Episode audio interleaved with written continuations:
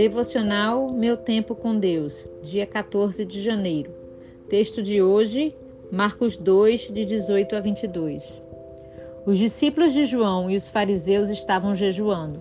Algumas pessoas vieram a Jesus e lhe perguntaram: Por que os discípulos de João e os dos fariseus jejuam, mas os teus não? Jesus respondeu: Como podem os convidados do noivo jejuar enquanto este está com eles? Não podem enquanto o tem consigo. Mas virão dias quando o noivo lhes será tirado, e nesse tempo jejuarão.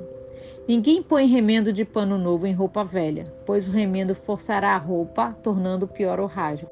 E ninguém põe vinho novo em vasilha de couro velha. Se o fizer, o vinho rebentará a vasilha, e tanto o vinho quanto a vasilha se estragarão.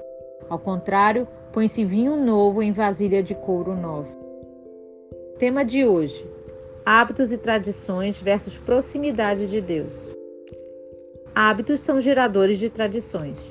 Os judeus eram muito ligados às tradições. Uma das práticas habituais deles era o jejum.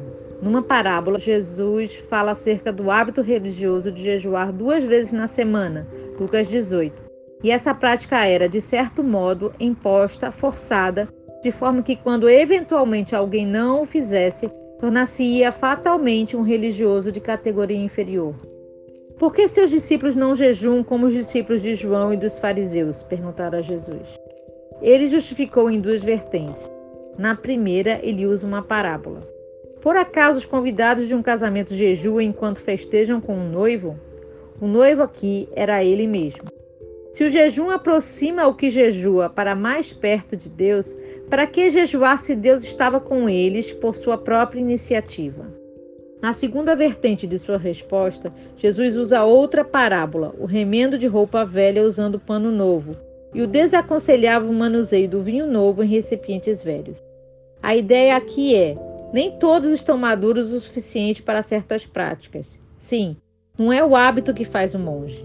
Jejuar por tradição não aproximaria os discípulos a Deus. Estar com Deus porque Ele tomou a iniciativa nos torna mais parecidos com a sua imagem, e isso dispensa o jejum na maior parte do tempo. Reflexão do dia: Sua fé se pauta em tradições ou na proximidade do noivo?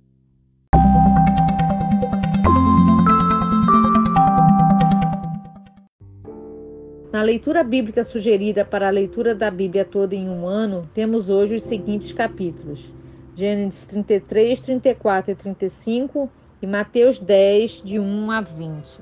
Em Gênesis 33 a 35, nós encontramos o encontro de Esaú e Jacó, o conflito entre os filhos de Jacó e os siquemitas e o retorno de Jacó a Betel. Já em Mateus 10, de 1 a 20, Jesus instrui e envia os doze a pregar o seu evangelho.